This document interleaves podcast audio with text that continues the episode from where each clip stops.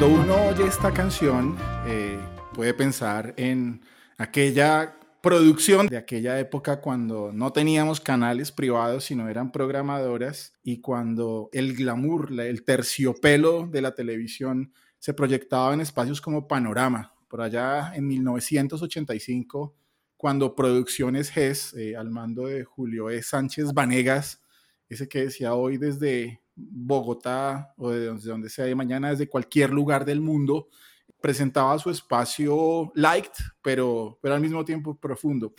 Pero realmente también esta es una canción eh, del primer álbum como solista de Willy Colón, solo, de 1979, Julia, con los arreglos de orquestación de un tal Marty Shever, que después sería muy importante para otras orquestas de salsa.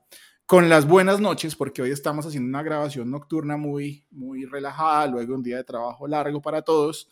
Eh, bienvenidos a Glosolalia, un nuevo episodio de esta segunda temporada en la que van a pasar cosas muy importantes. De hecho, debo decir que tengo miedo porque no sé qué va a pasar, porque tenemos unos invitados muy especiales, invitados por primera vez a este podcast. Y empiezo primero, pues, para, por saludar al señor doctor Julián Daniel González. ¿Cómo nos va, Julián? Bienvenido. Viejo lindo, bienvenido a usted, bienvenido a todos y a esta nueva edición de Glosolalia que va a ser maravillosa porque la adornan dos regalos gigantescos el día de hoy. Los profesores Michael Monclú y Santiago San Miguel. Carambas, qué gusto sentarlos a hablar basura.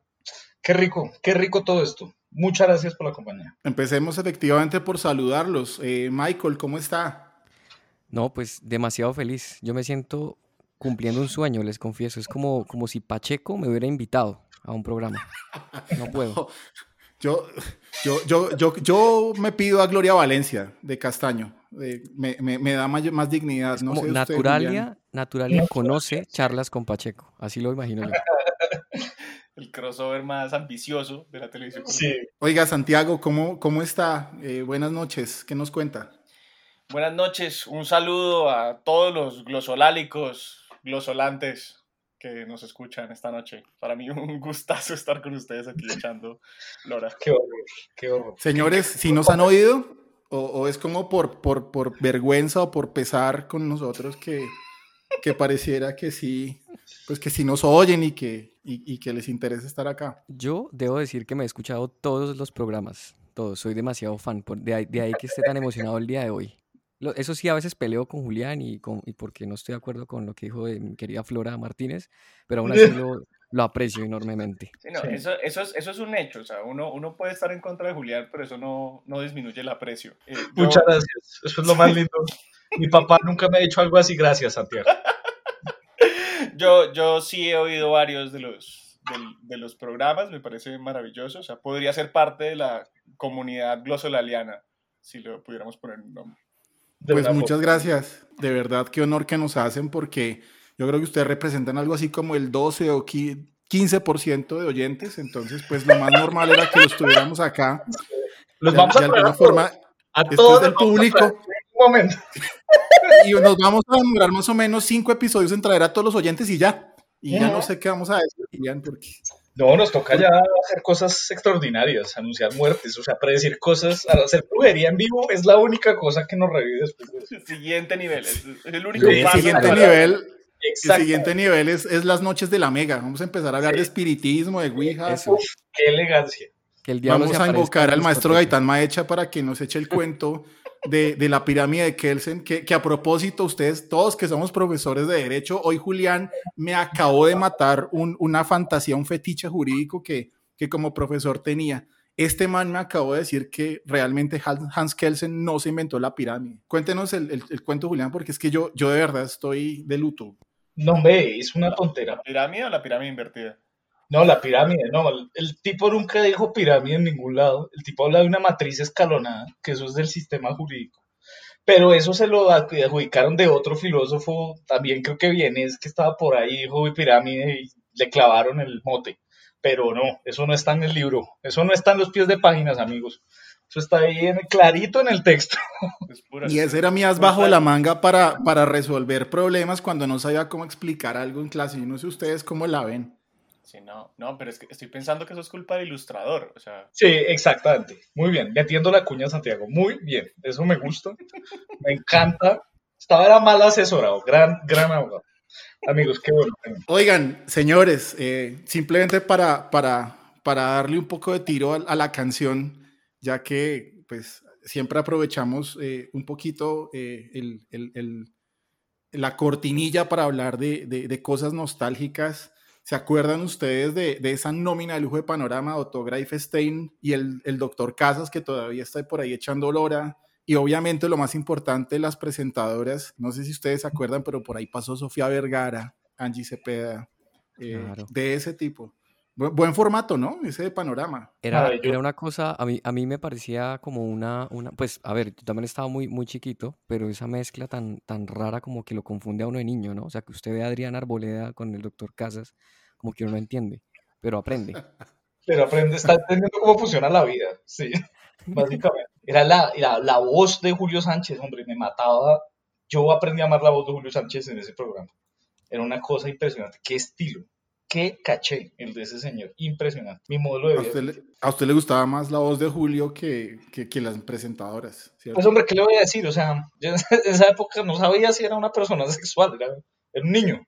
Entonces la voz era la voz de este hombre, que era impresionante, era como, qué buena voz, qué tipo, qué caché que tiene en la voz, hombre, cómo se le nota, que es un tipo inteligente e interesante, me encanta, me fascinaba. Pero yo le meto ahí cuña y es que yo me acuerdo, yo me, pues me acuerdo vagamente que ahí alguna vez presentó mi querida Xiaomi, o sea que yo sí tenía claro que quería amar, porque yo estaba muy enamorado de Xiaomi. hormona no tenía, pero, pero estaba enfocado. Sí. Todo el mundo está feliz. Terrible, terrible esas, qué proclividades tan carnales a esos tiernos años. ¿Qué le ha hecho la sociedad a la infancia? Qué espanto. Michael, su primer, su primer eh, amor platónico. Sí, yo creo que es el primero, porque es que uno la veía en todo lado. O sea, pasó de Nubeluz a Panorama, o sea, uno creció con Xiaomi estaba en todo lado. No, y no entremos con Noveluz porque eso ya es meternos por otra vertiente de análisis que hoy no vamos a alcanzar a cubrir, que es la televisión peruana. Algún día iremos allá, hay mucho que decir. ojalá no, ojalá nunca. Clausuremos. Pongámosle una beta, eso sí, definitivamente. No, pues. no espérese que, que, que, los chistes y el de, de, enanos y todo eso algún día llegará, Julián. No, no se preocupe que allá llegaremos. Pero bueno, algunas, algunas cosas que han pasado estas semanas, de las cuales siempre nos gusta hablar y obviamente hoy con la ilustre opinión de nuestros compañeros, pues estos debates podrán eh, enriquecerse mucho más. Yo, yo quiero empezar por una noticia fundamental para este programa y es que logramos la chiva. Jorge Cárdenas, como lo dijimos hace 15 días, ha confirmado que va a aspirar al Senado por el Centro Democrático. Así que anótate un punto, Julián. No, eso era muy obvio.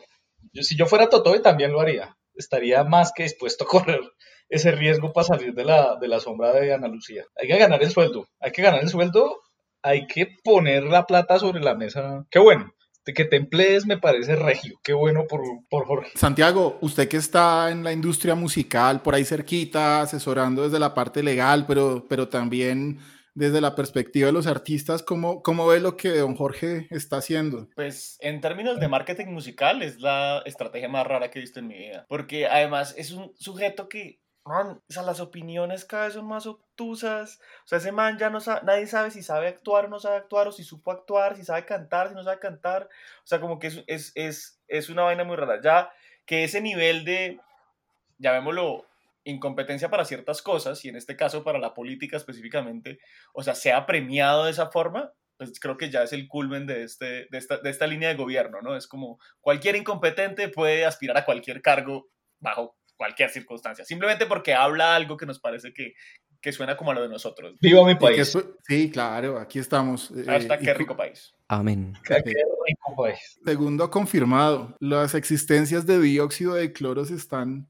están bajando terriblemente en Colombia. Qué eh, bueno. Pareciera ser. Yo creo que ese laboratorio tiene que pagarle un patrocinio a Natalia París. Sí. Debería o sea, el angelólogo. Sí, así una, o sea, un, un, ¿cómo se llama? O sea, un bono. O sea, es como, señora, vendimos todo el stock gracias a usted. Es como, Muy bien, pero, pero, bueno, ahí, seguiremos viendo eh, qué pasa con, con, con esto.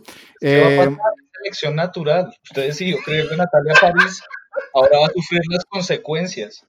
Eso es exactamente, qué bueno, pues es, hasta un milagro, es una maravilla. Ojalá Natalia siga haciendo esas cosas, que promocione Cianuro mañana.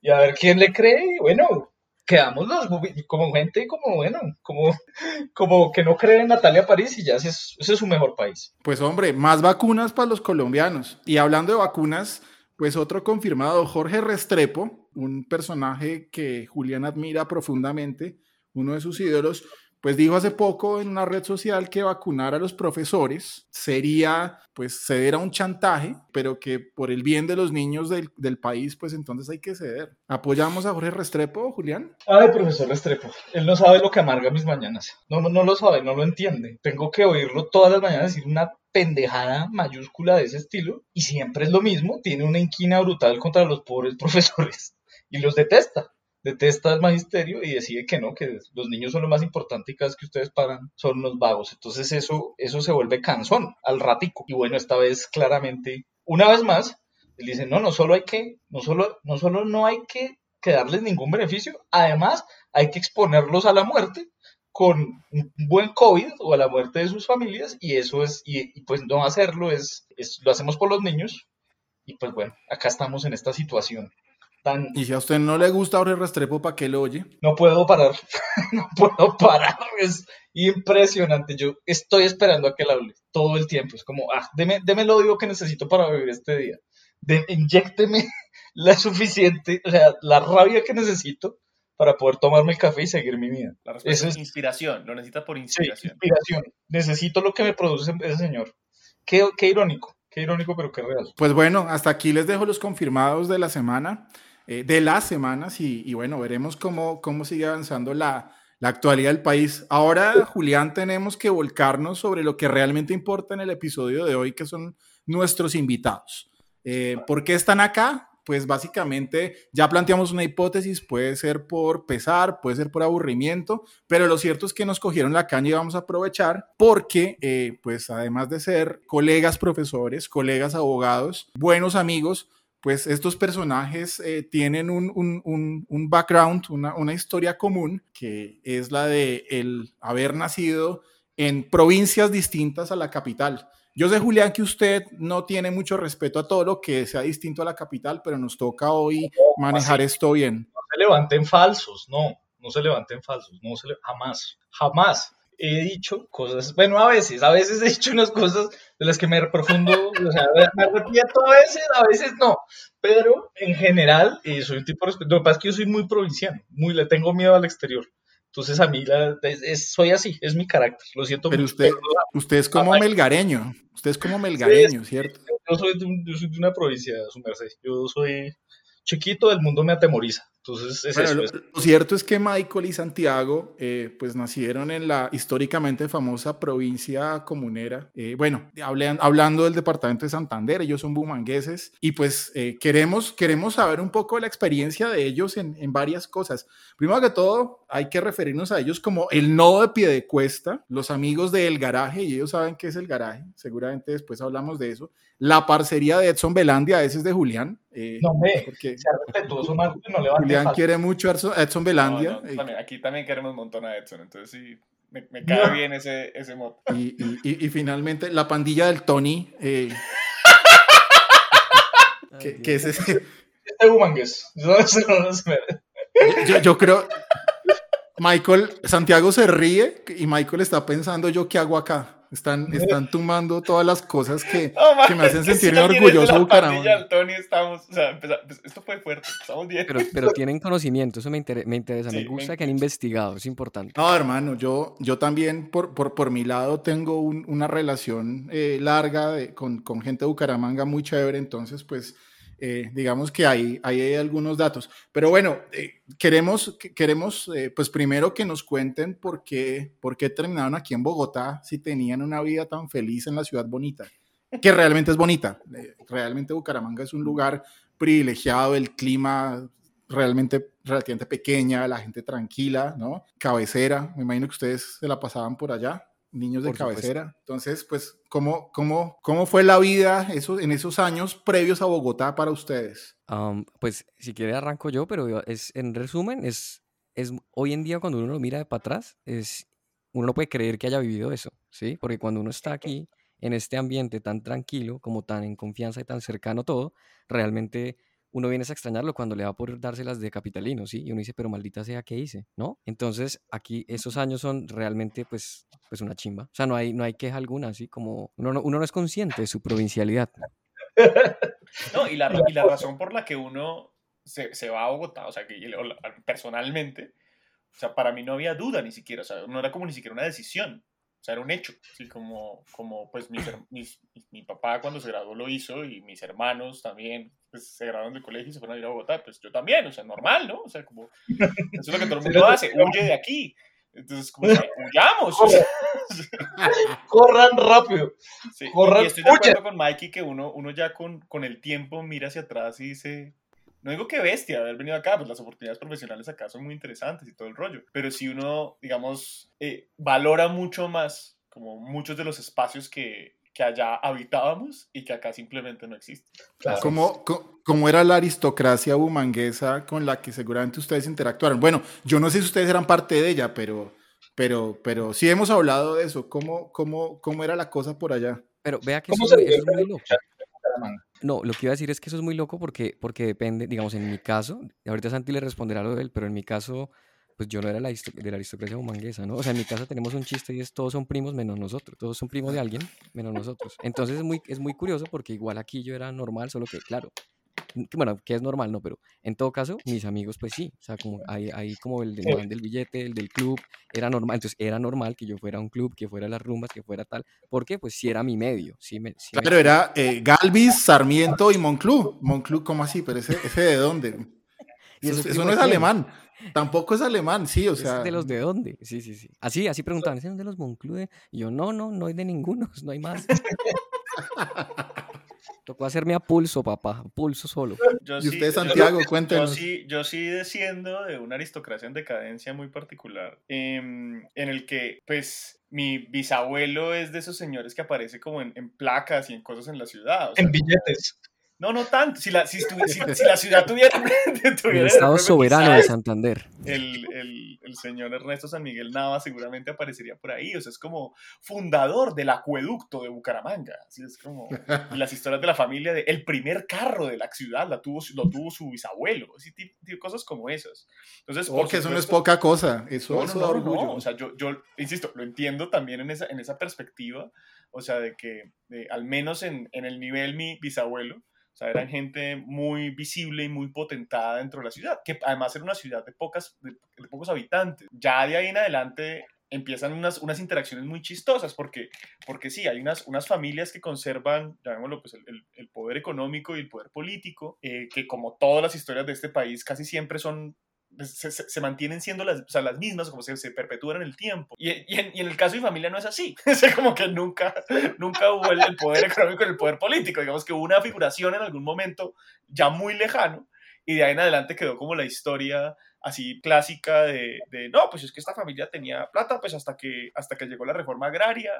Y... Vea, en estos casos quedan los recuerdos en los álbumes y en la casa, porque la, la casa de la familia todavía mantiene como, como esa, esa, digamos, aristocracia nostálgica, la gran casa, y después ya dentro de la casa ya están las historias eh, que usted cuenta, Santiago. Sí, sí, sí, ¿no? Y, y, obviamente pues mi abuela, una señora divinamente, que tenía la, la, la, vajilla de plata guardada para el día que, no sé, fuera la reina de España a su casa a comer, ¿no? O sea, cosas así. Cuando tocara matar a un hombre lobo, era muy urgente tener esa. También, o sea, se podía recurrir a mi abuela y su vajilla de plata. plaga de hombres lobos.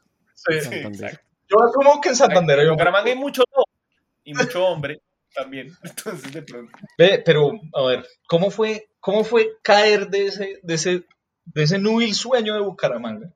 en, la, en esta ciudad eh, inclemente? ¿Cómo fue esa adaptación? ¿Cómo sucedió? Yo creo, yo, pues yo era incómodo, siempre he sido, entonces eso era, yo era eso adolescente y sigo, eh, persisto en la actitud, pero ¿cómo fue para pa, llegar a esta, cuna de, cosmopolitas de papel? ¿Cómo fue eso?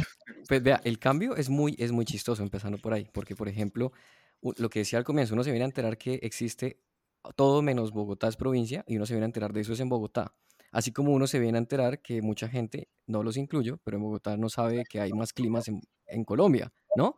O sea, creen que el Ajá. único frío, porque literal nos pasó con Santiago y nos pasó los dos al tiempo, así que la historia es verídica, tenemos doble comprobación. de una persona preguntando que si Pasto era caliente y nosotros, ¿qué te pasa, tonto? Entonces, digamos, ese tipo de cosas, primero, el choque es muy fuerte. Ahora, queridos y amables oyentes, también tenemos que decir que vinimos a, o fuimos a estudiar a una universidad de élite, ¿no?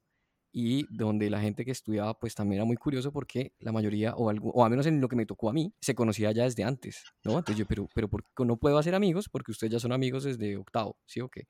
Eso era muy raro, por ejemplo, ese cambio, como las formas de hablar, ¿no? Eh, y sin darse cuenta uno con el tiempo va cambiando el acento, pero después no, mano, entonces de ahí como que de repente va uno ahí medio peleando la cosa. Venga, llegaron, llegaron, llegaron con el acento a Bogotá. ¿Cuál acento? ¿El Claro. de Bucaramanga? Pues yo digo que Pues, sí, pasa es que- claro. Claro, que sí. claro. Pero es que, mano, uno cuando habla de Bucaramanga uno habla así, o sea, solamente con un tono monotonal. No hay como ta, ta, apretando el ta, ta, acelerador. Con el pito, fa, sí, así. Venga, ¿y, y cómo, cómo, se, cómo distingue uno ese del, del, del de Cúcuta? Porque al final, ¿qué? Eh, no, yo creo que yo creo que en Bucaramanga, digamos, decían, sí, no, es que se habla muy distinto los de Norte de Santander, pura, pura mierda, o sea, es lo mismo. O sea, en el fondo, en el fondo es lo mismo, era solo decir, solo tratar de diferenciarse por algo, pero a la larga, pues no, no había mucha diferencia. Sí, a mí me parece que es muy, muy parecido, pero, pero seguramente si usted le pregunta a un cucuteño le va a decir, no, que va, el mío es más neutral. Y un Bumangués va a decir, no, el mío es más neutral. Y se van a agarrar todos y se dan puños por Y, la y cola lo loco y es que Bucaramanga también tiene como, pues, digamos, Santander en general, eh, distintos matices de acento dependiendo de diferentes circunstancias, como lo es en Bogotá, ¿no? O sea, Como el rolo, sí, el rolo de Millos claro. y el de, San- y el de Santa Fe. no sé. Exacto, exacto. No, Venga, el- venga, el rolo de Millos sí, pero en fin. ¿Cuál es el de Millos y cuál es el de Santa Fe? Pues Sí, para me, muero por saber, me muero por saber esto. Pues el de, el de, yo no sé si es de por equipo de fútbol, pero teníamos un amigo que le mamábamos gallo por eso, porque era muy, era, es, es hiper hincha de Millos y pues es de los que le habla a usted como así, ¿no? Como que le va diciendo a usted cómo es que es la cosa, entonces uno no entiende, así. Puro comando, sí, claro. Sí, puro comando. Perrito que, Cácer. Sí, como Pero está el Ese- que le ese no es Julián. Es, es el, es que es el gala, o sea, decimos nosotros como, así como gala y el otro como hipergomelo. Entonces son como. como Qué horror, dos- qué, qué variaciones tan nefastas. Sí, no, porque no que no existan más matices, extremos. pero digamos que esos son los más, los más obvios y Los evidentes. más fuertes. Y en sí, Santander igual, o sea, como el que es gomelo, no es que no hable así, o sea, porque también tiene como de vez en cuando le sale como tra, totas, como un puño con esta Bueno, pregunta, eh, la, la, la, fi- la farra, la farra eh, en Bucaramanga y la farra en Bogotá, ¿se sintió? ¿Fue, fue un totazo? ¿Fue la Sí, misma aquí no se oye vaina? tanto vallenato. Así es. Eh, Oiga, pero- ¿verdad? Pero en ese, en ese sentido para mí era una ventaja. O sea, yo- o sea cuando dices como si qué tal el, la adaptación y la vaina, yo lo tomé muy bien. O sea, como que me di cuenta que me gustaba más el frío que el calor para vivir. O sea, como que eso está cool. El, el vallenato nunca lo toleré en Bucaramanga, o sea, como por disidencia en ese sentido. Pues uno caía en otro tipo de vicios más malucos, como el rock en español. Pero, Ugh. pero- Santiago, Pero- por Dios. ¿Qué, qué, qué pasó ahí? Es que, No, no, no, respeto, respeto. es que, hermano, es que A ese, no me es jodan. Pero ahí nos vamos a entender. Es que ahí, eso es lo duro de la condición de adolescente. Toca vallenatear o echar, o echar fogata y los dos planes son detestables. Eso es, Yo- es decir, no hay nada en la mitad. Toca No, no, pues yo caí, yo caí en el neopunk. De pronto eso está en la mitad. Yo caí en el de pronto eso neopunk. está a la mitad, es cierto. está en la mitad, está en la porra, señor. ¿De dónde se qué estaba haciendo con su vida? Reflexione para día. ¿Ustedes se acuerdan de Julián en la universidad? Pero Julián por supuesto. inductor. ¿Ustedes se acuerdan de ese ser, de ese ser gris, camiseta mechilargo? negra. Y de pelo largo, Ah, camiseta negra. Sí, claro. Yo, Julián siempre, siempre fue muy raro, o sea, era como, como un man como que, que, que sí hablábamos, pero, pero no éramos amigos, pero sí nos conocíamos, pero, pero hablábamos igual, era raro, era raro. Creo que Julián y yo fuimos, fuimos más amigos cuando ya éramos profesores. yo de hecho lo conocí ya eh, aliviadito, alentadito como profesor. Porque es que antes a mí me daba miedo. Yo recuerdo verlo, bueno, yo ya estaba terminando, yo ya estaba terminando carrera y yo lo veía entrar a la, a la cafetería de negro, como solo, como, como sucio, y yo decía, este hombre no. Y la vaina, Me la es que pasa- ya era, ya era como el reggae. 2008, 2010. O sea, es decir, el, el man se quedó en el 94 en, en, en Creek Brad- ahí, sí, como, sí, como, sí. Ahí. ahí como mal. Hermano, es- era, era una elección muy lógica, o sea, no, había que, no, ¿para qué cambia uno ropa? Uno compra lo mismo en el tiempo, ya. Entonces, se me volvió, se me volvió así. ¿Qué hacemos? Yo, yo llegué a esa conclusión más tarde en el tiempo. Yo en este momento ya tengo uniforme, a mí me vale verga. Sí, sí. Ah, no, claro, yo, mejor. el fin de semana fui a una tienda y me compré tres jeans iguales. Bien, bien Es hecho. lo mejor, es lo Lo mejor. mejor que le puede pasar a uno. Así es, de Que acuerdo. no me jodan, no tengo que pensar. Incluso la pandemia creo que eh, generó que el tema de... de- Me de sorprende que haya sido ropa- jeans, Marco. Me sorprende.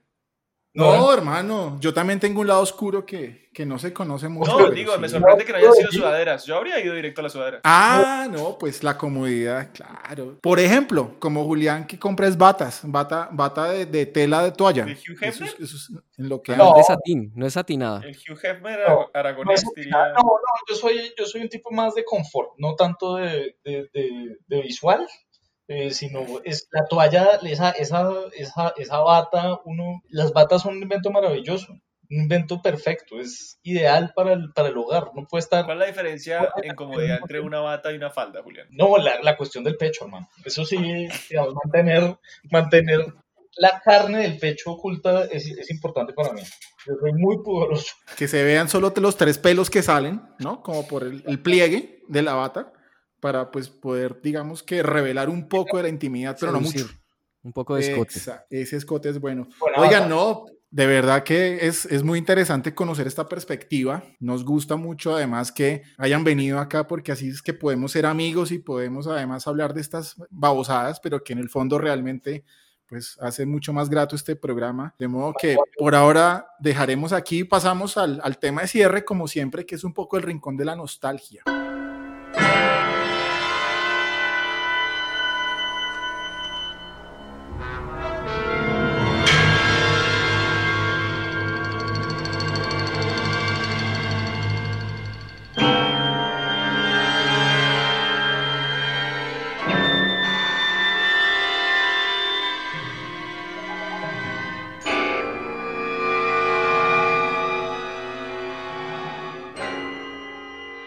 Y es que resulta que eh, la semana pasada eh, salió una noticia en el espectador que, pues que no sé qué pensar, me dejó frío, hablando del terrorismo nuclear y químico eh, en Estados Unidos. Por primera vez desde el año 2001 se están planteando amenazas serias a la seguridad nacional que ya están hablando de terrorismo nuclear, es decir, estamos hablando de, de apocalipsis o de fin del mundo y, y, y, me puse a pensar yo en esas películas, también gringas finalmente, porque ellos son los que se inventan las versiones del apocalipsis y y del fin del mundo modernas, eh, y quería preguntarles qué películas de esas los han marcado. ¿Cuál es su película favorita del apocalipsis y del fin del mundo? Arranquemos por Don Michael, cuéntenos. Um, pues yo tengo dos, dos que me gustan mucho, pero así la, la, la trágica clásica, 12 monos. Digamos que es como, como de las que me ha transformado desde niño, ¿no? Como que yo creía en eso y creo que está pasando en este Mm. momento.